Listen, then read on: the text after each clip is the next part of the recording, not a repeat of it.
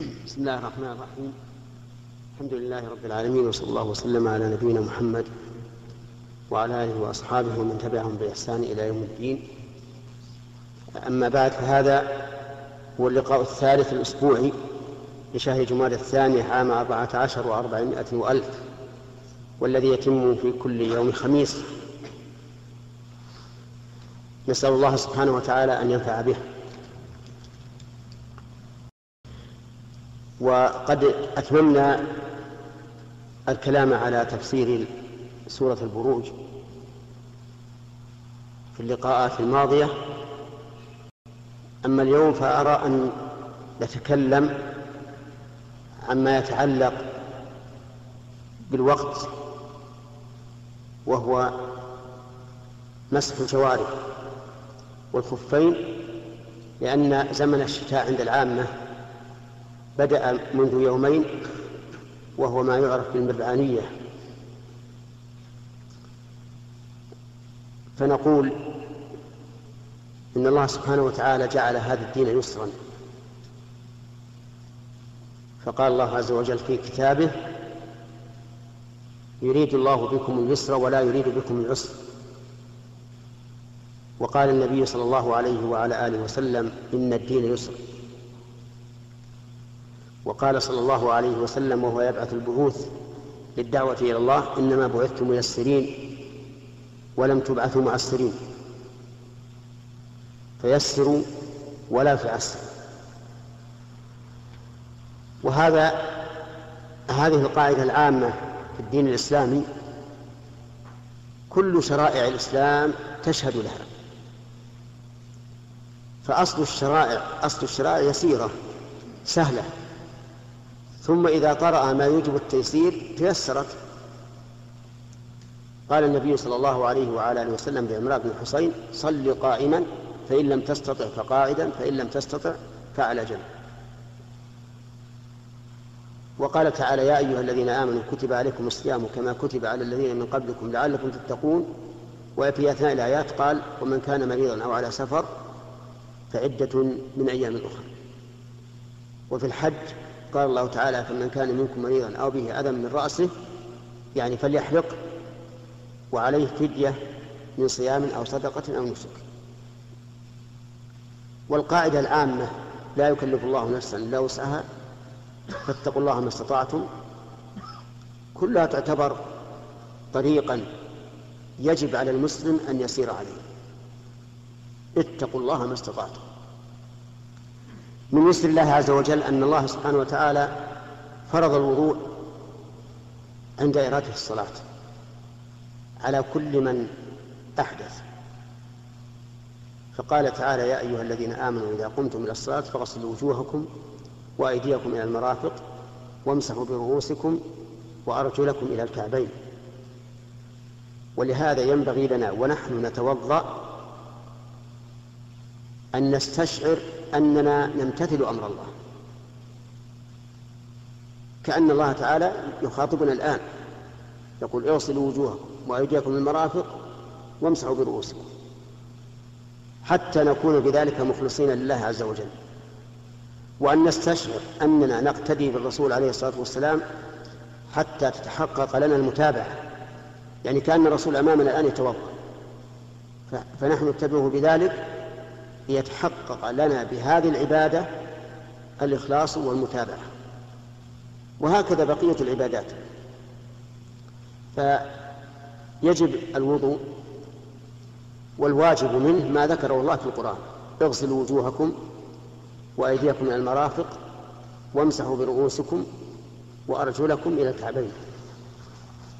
وجاءت السنة مبينة لبعض الإبهام في هذه الآية وهي المضمضة والاستنشاق فإنها فإنهما واجبان بالسنة وهما داخلان في قوله اغسلوا وجوهكم لأن الأنف والفم جزء من الوجه وكذلك الأذنان جاءت السنة ببيان مسحهما مع الرأس وذلك لأنهما من الرأس. فعلى هذا لا بد من المضمضة والاستنشاق ولا بد من مسح الأذنين. هذه هي الواجبات في الوضوء. لكن الوضوء الأكمل النية وهذه لا بد أن تقترن في كل عمل. البسملة غسل الكفين ثلاثا قبل غسل الوجه. البداءة بالمضمضة والاستنشاق قبل غسل الوجه.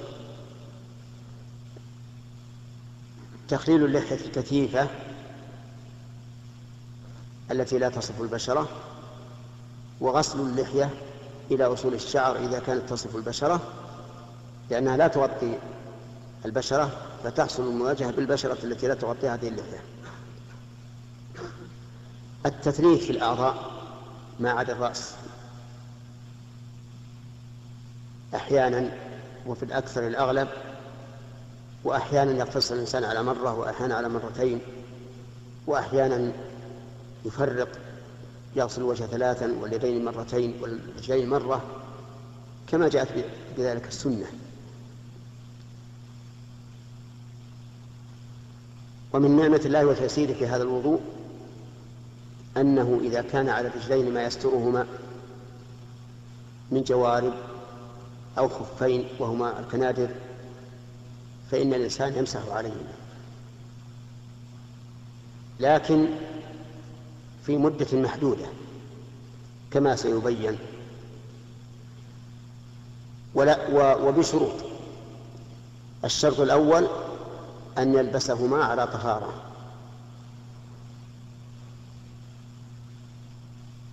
لقول النبي صلى الله عليه وسلم للمغيرة بن شعبة لما أهوى لينزع خفيه قال دعهما فإني أدخلتهما طاهرتين فمسح عليهما. فإن لبس على غير طهارة لم يجز المسح. ولو نسي فمسح. فإنه يلزمه إعادة الوضوء وغسل الرجلين وإعادة الصلاة. لأنه صلى على غير طهارة. الشرط الثاني أن يكون المسح في الحدث الأصغر لا في الأكبر. ودليله حديث صفوان بن عسال قال كان رسول الله صلى الله عليه وسلم يأمرنا إذا كنا سفرا ألا ننزع خفافنا ثلاثة أيام. سفرا يعني مسافرين. ألا ننزع خفافنا ثلاثة أيام ولياليهن إلا من جنابة ولكن من غائط وبول ونوم.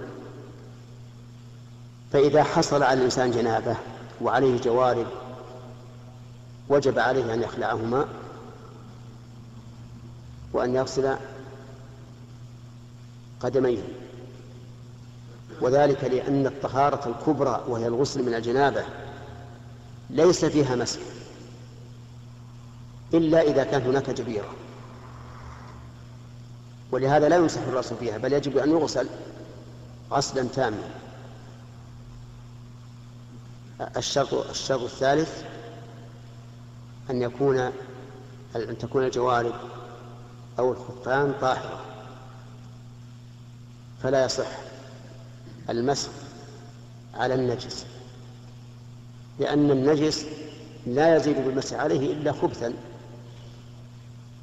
وترويثا لليد التي باشرت النجاسة. ولأن الإنسان في الغالب يمسح ليصلي.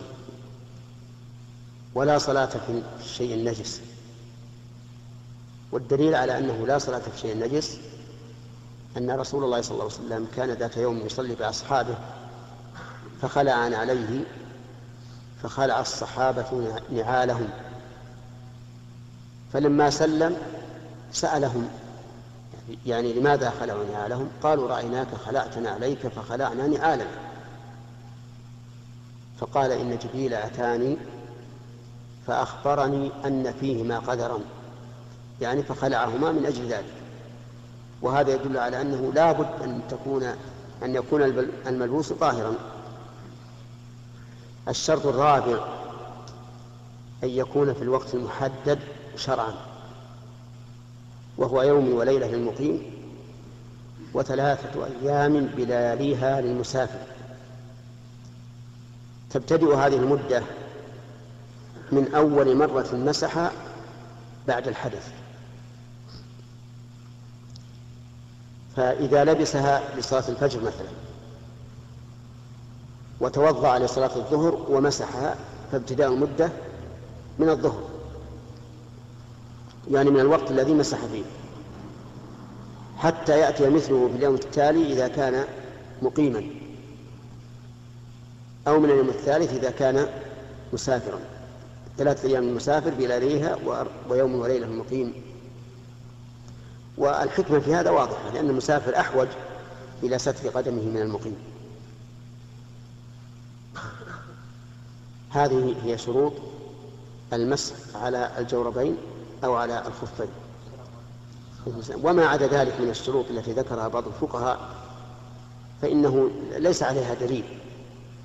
إنما هي تعاليل استنبطها الفقهاء تسلم لهم أو لا تسلم لكن هذه هي الشروط التي يطمئن إليها الإنسان وأنه لا بد من أن تتوفر في جواز المسح بالخفين هذا ما أردت أن أبينه في هذا في هذا في هذه الكلمة. أما ما يتعلق بالجبيرة على جرح أو على كسر فإذا كانت على جرح فالعلماء يقولون يتبع ما يلي. أولا يغسل الجرح بالماء فإن كان يضره مسحه يعني بل يده ومسح عليه. فإن كان يضره المسح أو كان قد لف عليه شيء فإنه يمسح.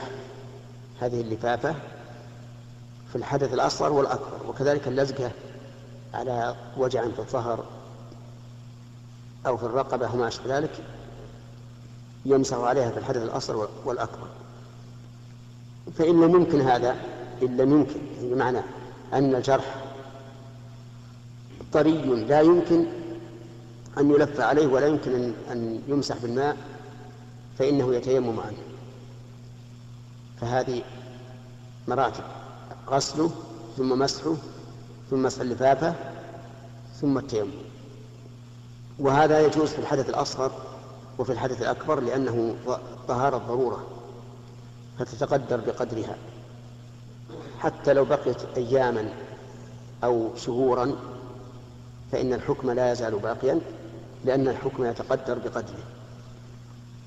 والحمد لله رب العالمين وصلى الله وسلم على نبينا محمد وآله وصحبه أجمعين.